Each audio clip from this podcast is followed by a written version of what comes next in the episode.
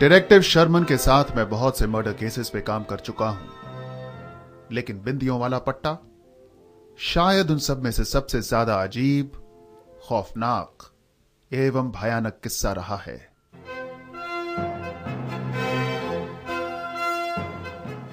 सुबह सुबह उठाने के लिए माफ़ी चाहता हूँ जोन्स लेकिन एक क्लाइंट एक 25 वर्ष की नवयुक्ति मुझसे मिलने आई हुई है। इतनी सुबह शर्मन। अभी तो सात भी नहीं बजे हैं। मेरा धंधा ही कुछ ऐसा है जोन्स। न कत्ल करने वालों का कोई सही वक्त होता है न उन्हें पकड़ने का। मेरा अंदाज़ा है कि यह केस इतना दिलचस्प होगा कि मिनटों में तुम्हारी नींद हवा हो जाएगी। और मैंने सोचा कि इस केस में तुम शुरू से मेरा साथ देना पसंद करोगे। अगर ऐसा है तो मैं हरगिज तुम्हारे साथ चलूँगा। आखिर मुझे भी तो अपना पोर्टफोलियो पूरा रखना है। बस दो मिनट और मैं तुम्हारे साथ हूँ।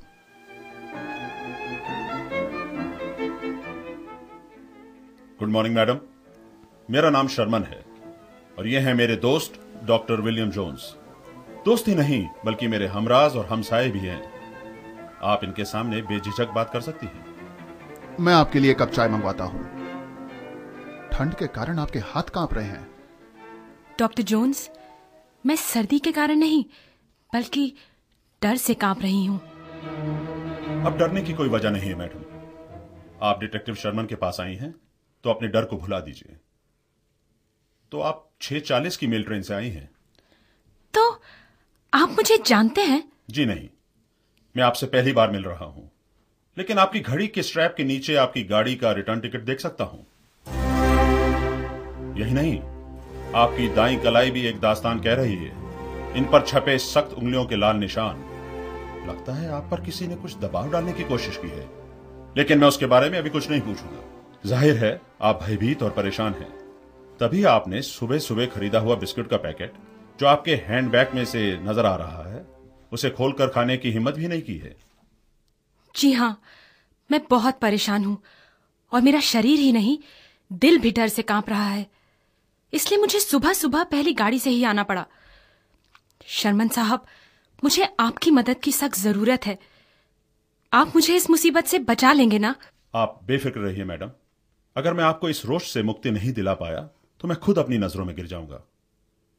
कहिए वो क्या डर है जो आपको यहाँ खींच लाया है? मुझे खुद समझ नहीं आता कि मेरी परेशानी की जड़ क्या है। लेकिन मैंने सुना है कि आपकी नज़रें इंसान के दिलो दिमाग की तह तक पहुँच जाती हैं और उनमें छुपे शैतान इरादों का पर्दा फाश कर देती हैं। कोशिश तो यही रहती है मेरी। मेरा नाम मीता कंवर है। मैं यहाँ से पचास मील दूर एक छोटे से शहर चिराग नगर में रहती हूँ। शायद आपने रौनक नाम के एक फार्म हाउस के बारे में सुना होगा। वही मेरा घर है। बल्कि ये कहिए कि मेरे अंकल डॉक्टर घोषाल का घर है।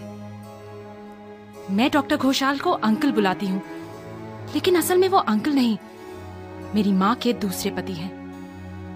बचपन में ही मेरे डैडी की मृत्यु हो गई और माँ ने कुछ साल बाद दूसरी शादी कर ली। डॉक्टर घोषाल उससे पहले कलकत्ता में प्रैक्टिस करते थे। कुछ अपने भड़कीले स्वभाव के कारण और कुछ प्रैक्टिस न चलने के कारण वो बहुत ही रूखे मिजाज के हो गए थे। एक दोस्त के साथ झगड़े में उन्होंने उस आदमी की हड्डी पसलियाँ तोड़ डाली और जब उन पर मुकदमा किया गया तो वो प्रैक्टिस बंद करके वापस चिराग नगर आ गए। लेकिन उनका स्वभाव हमेशा के लिए बिगड़ गया था। मुझे और मेरी बड़ी बहन नीता को कभी इस बात का गम नहीं हुआ कि हमारी माँ ने डॉक्टर घोषाल जैसे व्यक्ति से शादी क्यों की। हमने सोचा कि माँ की खुशी में ही हमारी खुशी है। इसलिए जैसे तैसे हम दोनों ने मुस्कुराकर उनका साथ दिया। बदकिस्मती से कुछ साल पहले एक रोड एक्सीडेंट में माँ की मृत्यु हो गई। नीता और मैं अब अकेली रह गई थी। हमारे अंकल डॉक्टर घोषाल के साथ। लेकिन माँ ने हमारे भविष्य का पहले ही सोच रखा था। वो अपना सारा पैसा डॉक्टर घोषाल के पास छोड़ तो गई थी, लेकिन एक शर्त पर। वो ये कि मुझे और नीता को हमारी शादी के बाद एक बड़ी रकम सालाना किश्तों में मिलती रहे, ताकि हम जहाँ भी हों, आत्मनिर्भर होकर जी सकें।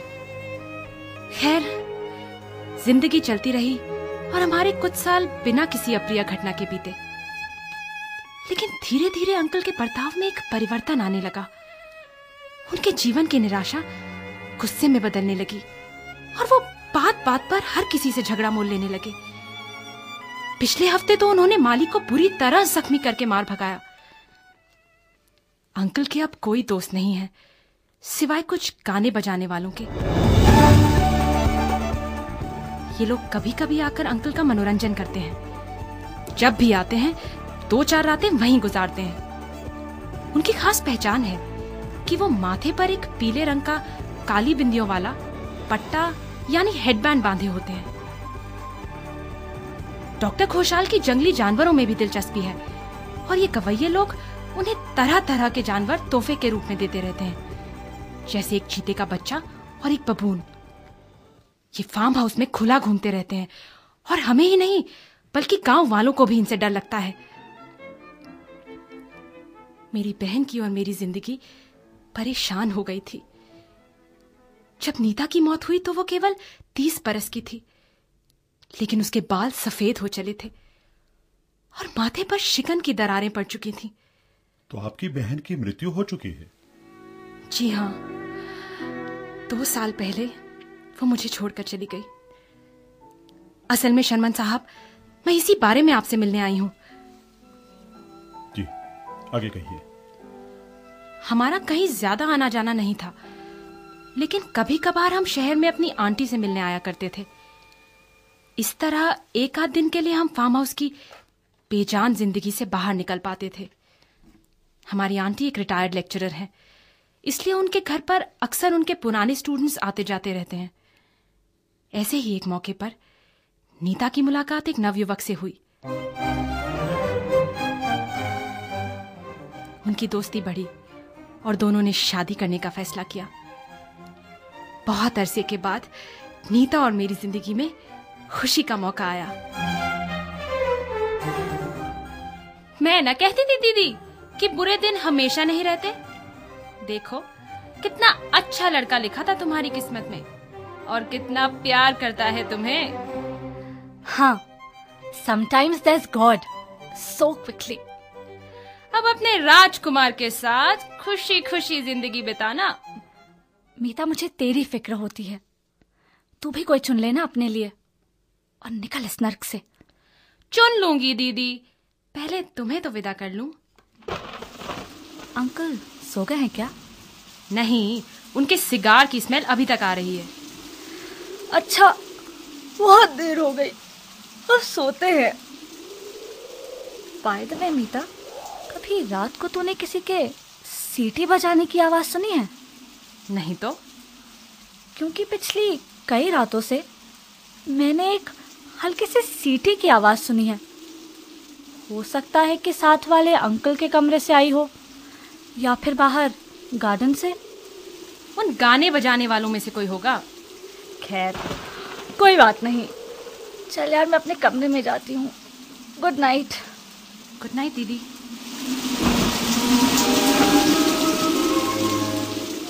उस रात मेरी आँखों में नींद का नामो निशान नहीं था। मुझे रह रहकर ये ख्याल आता रहा कि कोई गलत बात होने वाली है। वो भयानक रात थी। तेज हवा चल रही थी और खिड़की पर बारिश के मोटे कणों से आवाज़ हो रही थी। हे भगवान, दीदी! सीटी की आवाज़, जैसा दीदी ने कहा था। और किसी लोहे की चीज़ के गिरने की आवाज़ मीता वो पट्टा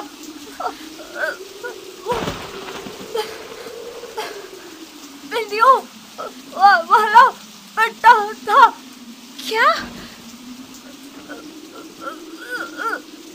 अंकल के कमरे में क्या हुआ क्या हुआ बेटी? कुछ ही मिनटों में दीदी ने प्राण छोड़ दिए। वो सीटी की आवाज़ और लोहा गिरने की। आपको यकीन है कि आपने वो आवाज़ें सुनी? जहाँ तक मुझे याद है मुझे लगता है मैंने वो आवाज़ें सुनी। लेकिन बारिश की आवाज़ और डर के कारण हो सकता है मैं गलत हूँ। पुलिस की तहकीकात हुई? जी हाँ लेकिन वो मौत का कारण पता नहीं लगा सके। दीदी के कमरे की खिड़की अंदर से बंद थी। वो अपना दरवाज़ा भी लॉक करके सोती थी क्योंकि हमें अंकल के चीते और बबून से डर लगता था। मुझे यकीन है कि वो कमरे में अकेली थी। उसके जिस्म पर हिंसा के भी कोई निशान नहीं थे। कहीं जहर तो नहीं? डॉक्टरों को ऐसा कोई प्रमाण नहीं मिला। तो आपको अपनी बहन की मौत की क्या वजह लगती है? सिर्फ़ डर और सदमा। लेकिन किस वजह से ये मैं नहीं कह सकती। वो गाने बजाने वाले लोग उन दिनों वहीं थे? जी हाँ वो अक्सर वहीं रहते हैं। आपकी दीदी ने मरते वक्त कहा वो बिंदियों वाला पट्टा। इसका क्या मतलब हो सकता है? मालूम नहीं। हो सकता है वो हेडबैंड या पट्टा जो गाने बजाने वाले लोग माथे पर पहनते थे। पीले रंग का काली बिंदियों वाला। हम्म। आगे कहिए। दीदी की मौत के बाद मैं अकेली हो गई। ये दो साल बहुत मुश्किल बीते हैं। लेकिन दो महीने पहले एक खुशी की लहर मेरी ज़िंदगी में भी आई नरेश के रूप में। उसने मुझसे शादी के लिए कहा और मैंने उसे अंकल से मिलवाया। अंकल ये नरेश है। हम जल्द ही शादी करना चाहते हैं। Good good my best wishes. Thank you uncle.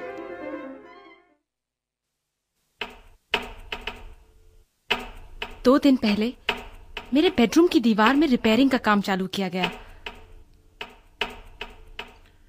आज रात से तुम्हें नीता के कमरे में सोना होगा। अब मुझे उस कमरे में सोना पड़ रहा था जिसमें दीदी की मौत हुई थी और उसी के बिस्तर में। कल रात मैं सोने की कोशिश कर रही थी तो वही सीटी की आवाज़। मैं डरकर उठ बैठी। टॉर्च चलाकर मैंने देखना चाहा लेकिन मुझे कुछ दिखाई नहीं दिया।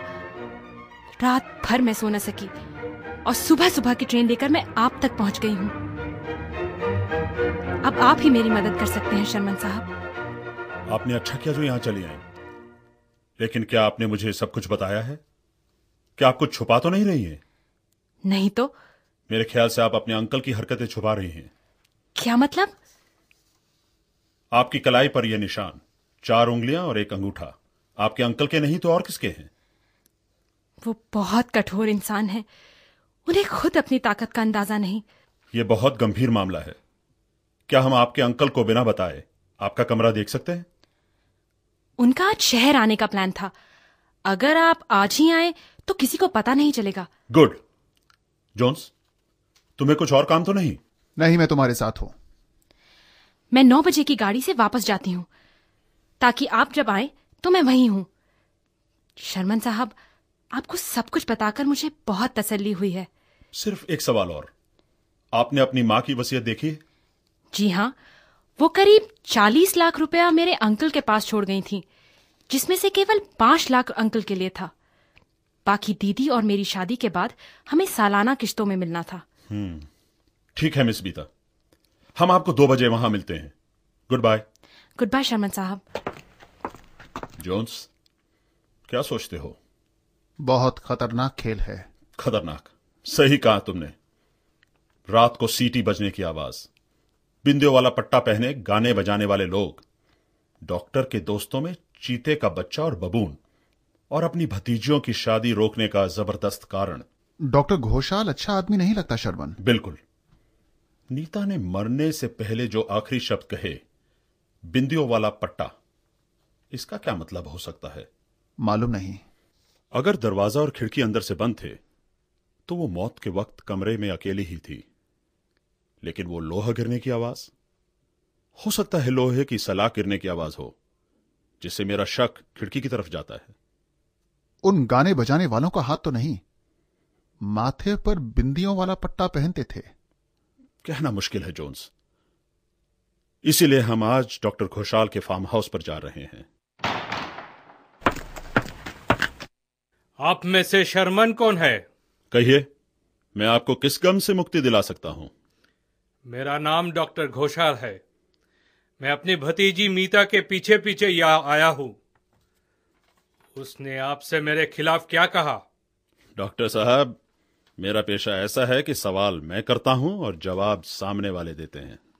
मेरे साथ पहेलियों मत खेलो शर्मन। मैं बहुत खतरनाक इंसान हूँ। खतरों से खेलते इतना वक्त बीत गया कि खतरे मुझे देखकर ही डर से भाग जाते हैं। मेरे बात का जवाब दो नहीं तो शर्मन बच के। मेरे मामलों में दखल मत दो। जाते जाते दरवाज़ा बंद कर दीजिएगा। बहुत प्यारा बर्ताव है हमारे दोस्त का। कमाल है शर्मन ऐसा जानवरों जैसा बर्ताव तो मैंने आज तक कभी नहीं देखा। हमें इसकी तह तक पहुँचना होगा जोन्स। अब जब डॉक्टर घोषाल को पता चल ही गया है कि मीता हम तक पहुँच चुकी है तो उसकी जान को और भी खतरा है। तो प्लान क्या है? पहले तो नाश्ता करते हैं और उसके बाद चिराग नगर की ओर रवाना। तुम भी अपना रिवॉल्वर ले लो जोन्स। जो आदमी हाथ से शीशे को तोड़ सकता है वो ना जाने क्या करने के काबिल हो।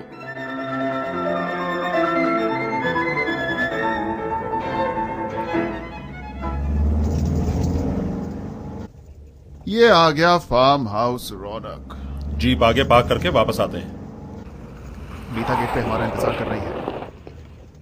गुड आफ्टरनून मिस मीता दो बजे मिलने का वादा था और दो बजे हम हाजिर। बहुत अच्छा किया। अंकल शहर गए हुए हैं और शाम तक नहीं आएँगे। हमारी उनसे मुलाकात हो चुकी है। वो आपका पीछा करते हुए मेरे ऑफ़िस तक पहुँच गए थे। हे भगवान क्या मैं उनकी चंगुल से कभी बच नहीं सकती? वो आएँगे तो मुझ पर बरस पड़ेंगे। आप फ़िक्र मत कीजिए मिस मीता।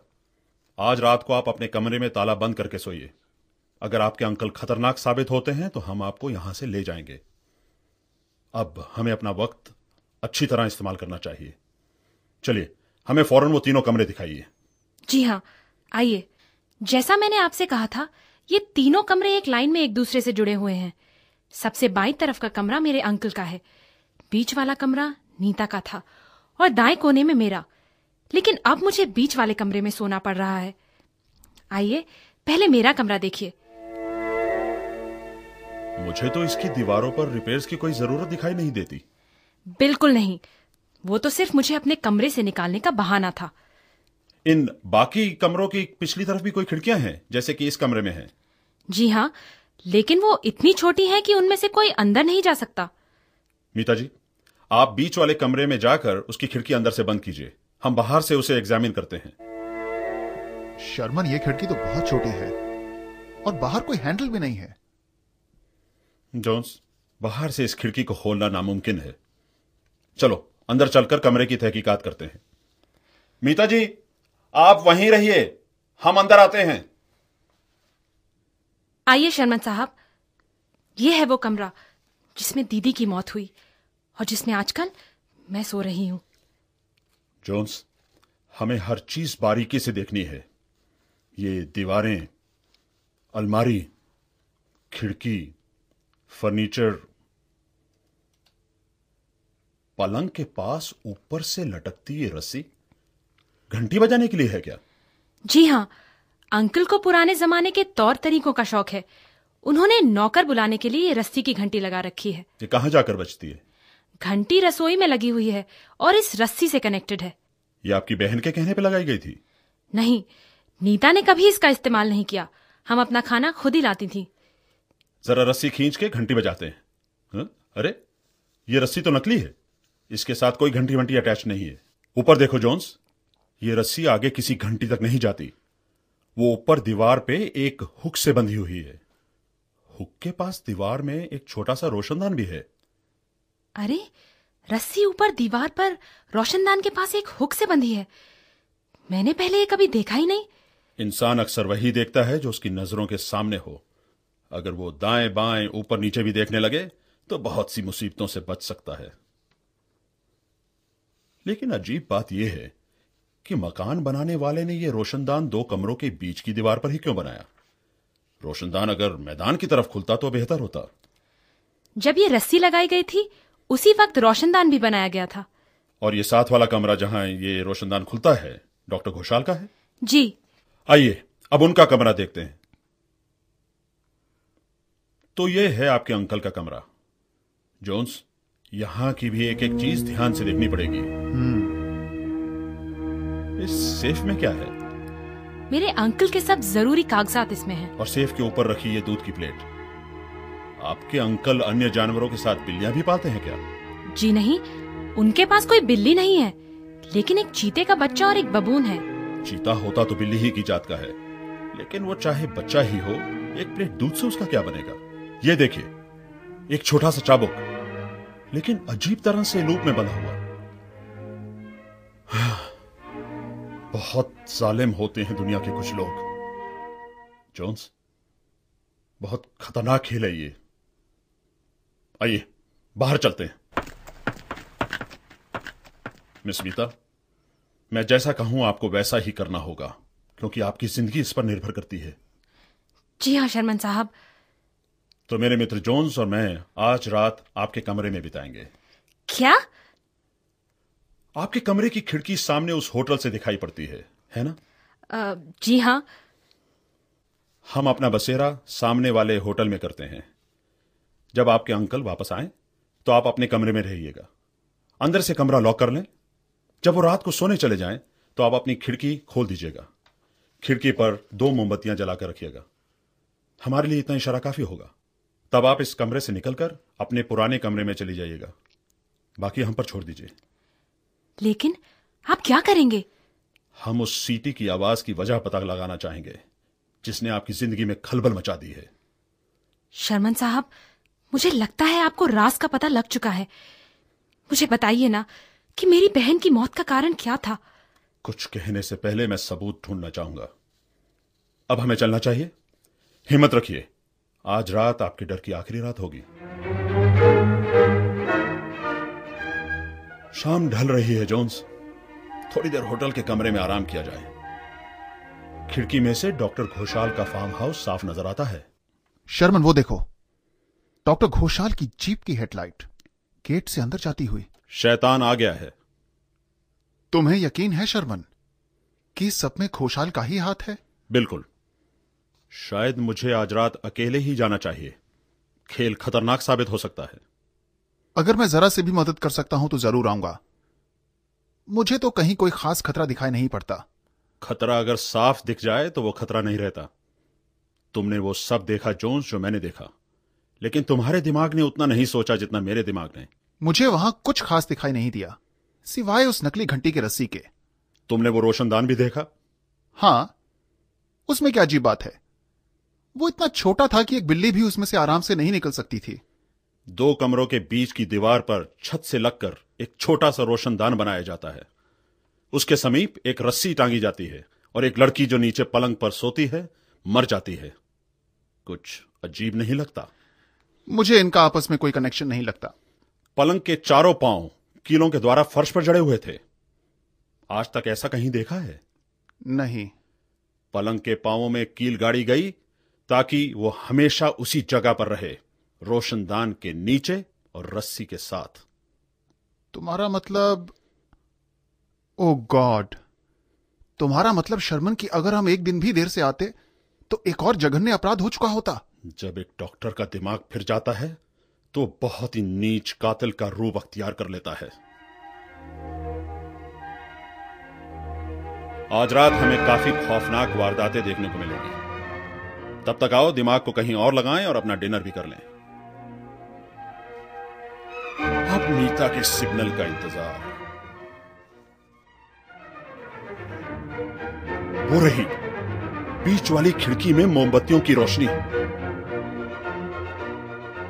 चलें फार्म हाउस की तरफ़। हाँ जोन्स लेकिन सड़क के रास्ते नहीं बल्कि ये मैदान को पार करके इस टॉर्च की रोशनी में। अब ये फार्म हाउस की बाउंड्री वॉल लांग कर अंदर। ओ गॉड वो क्या था शर्मन वो वो डॉक्टर घोषाल का बबून था। आ, तो ये था। मैं बबून और चीते के बच्चे को तो भूल ही गया था। मुश्किलों की कमी नहीं है जोन्स एक ढूंढो, हज़ार मिलती हैं। आओ, अब अंदर चलते हैं। अब बीच वाले कमरे के अंदर, इस खिड़की के रास्ते जो मिस मीता हमारे लिए खुली छोड़ गई हैं। अब जूते उतार दो जोन्स और मोमबत्ती बुझा दो। हमें रोशनी के बिना रहना पड़ेगा, नहीं तो रोशनदान के रास्ते उसे पता चल जाएगा। और आवाज़ बिल्कुल नहीं। वरना हमारा प्लान बेकार जाएगा। हम्म। देखना कहीं आँख न लग जाए नहीं तो अपनी जान से हाथ धो बैठोगे और अपनी रिवॉल्वर तैयार रखो। कहा जा रहे हो? तुम यहीं कुर्सी पर बैठो मैं पलंग पर बैठता हूँ। अब इंतज़ार करना होगा जोन्स। ये आदमी चालाक है हमें होशियार रहना है।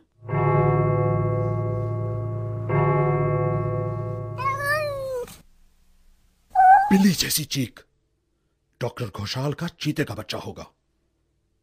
ऊपर रोशनदान में साथ वाले कमरे से रोशनी आ रही है। डॉक्टर घोषाल ने कमरे की लाइट ऑन कर दी है। कुछ ही देर में जोन्स, डॉक्टर जाग गया है। ये क्या आवाज़ है? मेरी केन पकड़ाओ जल्दी, जोन्स, जल्दी! देखते देखते हो जोन्स? नहीं, और रोशनी कम है। मुझे कुछ दिखाई नहीं दे रहा शर्मन। ये क्या है? शर्मन ये चीख कैसी? इसका मतलब खेल खत्म जोन्स। अपनी रिवॉल्वर बाहर निकालो और मेरे पीछे आओ। डॉक्टर घोषाल के कमरे में।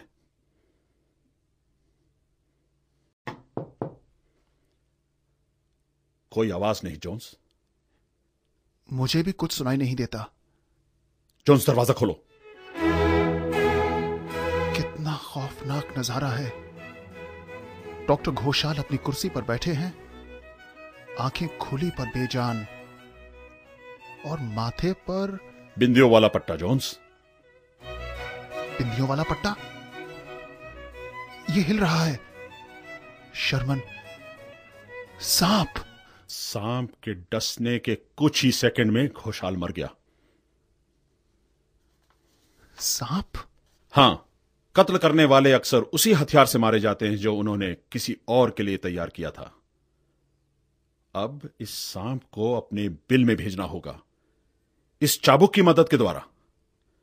वापस खुशहाल के सेफ़ में जो सांप का घर है। ध्यान से शर्मन। अब कोई खतरा नहीं। चलो मिस मीता से मिलते हैं और पुलिस को भी खबर करनी है।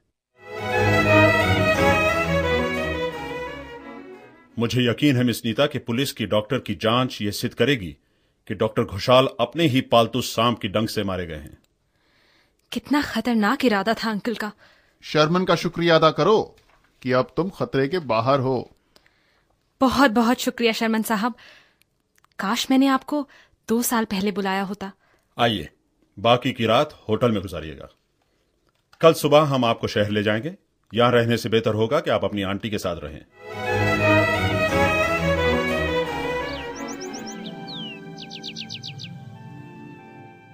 शर्मन, अब केस का पोस्टमार्टम हो जाए। हाँ जोन्स सबसे पहली बात, बिना पूरी जानकारी हासिल किए किसी केस पर दिमाग लड़ाना उचित नहीं। गाने बजाने वाले लोगों का घर में होना और उनका माथे पर बिंदियों वाला पट्टा पहनना, इन बातों ने मुझे शुरू में बहका दिया था। लेकिन कमरे की तहकीकात के बाद यह साफ़ हो गया कि जो भी खतरा था, वो दरवाजे या खिड़की के रास्ते नहीं आ सकता। फर्श पर कीलों द्वारा जड़ा पलंग। नकली रस्सी और रोशनदान के कारण मुझे लगा कि वो रस्सी रोशनदान से निकलती हुई किसी चीज़ का पलंग तक पहुँचने के लिए एक माध्यम है। मुझे एकदम सांप का ख्याल आया। हमें मालूम था कि डॉक्टर को अपने गवैया दोस्तों से जंगली जानवर तोहफे के रूप में मिलते रहते थे। हो सकता है एक सांप भी मिला हो। और ऐसे जहर का इस्तेमाल करना जिसका कोई शारीरिक सबूत ना मिले यह ख्याल एक डॉक्टर को ही आएगा। सांप के डंक से छोड़े गए छोटे छेद माइक्रोस्कोप से देखने पर ही सामने आएँगे। फिर वो हल्की हल्की सीटी की आवाज़। हाँ, उसकी वजह से बहुत मुश्किल आई। डॉक्टर साहब को सांप वापस बुलाना था। उन्होंने सांप को ट्रेनिंग दी। बिल्कुल पैवलोव के कुत्ते और घंटी के एक्सपेरिमेंट की तरह। वो रात को एक छड़ी के द्वारा सांप को रोशनदान में डाल देता था। उसे मालूम था कि सांप रस्सी के सहारे नीचे उतरेगा। हो सकता है वो कुछ रातें बच जाए, लेकिन कभी ना कभी तो सांप उसे काटेगा ही। सीटी की आवाज़ पर सांप उसी रस्सी के सहारे, उसे मिली गई ट्रेनिंग के अनुसार वापस चला जाता था डॉक्टर घोषाल के सेफ़ में। और लोहे की सलाख जैसी आवाज़ होती थी, सेफ़ का दरवाज़ा बंद होने पर। लेकिन कल रात क्या हुआ? जब मैंने सांप के फुफकारने की आवाज़ सुनी तो मैंने अपनी छड़ी से तुरंत रस्सी पर हमला किया। सांप वापस रोशनदान के ज़रिए डॉक्टर घोषाल के कमरे में चला गया। और अपने ही मालिक को डस बैठा। मेरी छड़ी के द्वारा पीटे जाने पर वो दर्द और गुस्से में था और जो पहला इंसान उसके रास्ते में आया उसने उसे डस लिया। और अपने मालिक के माथे पर बिंदियों वाला पट्टा बनकर लिपट बैठा।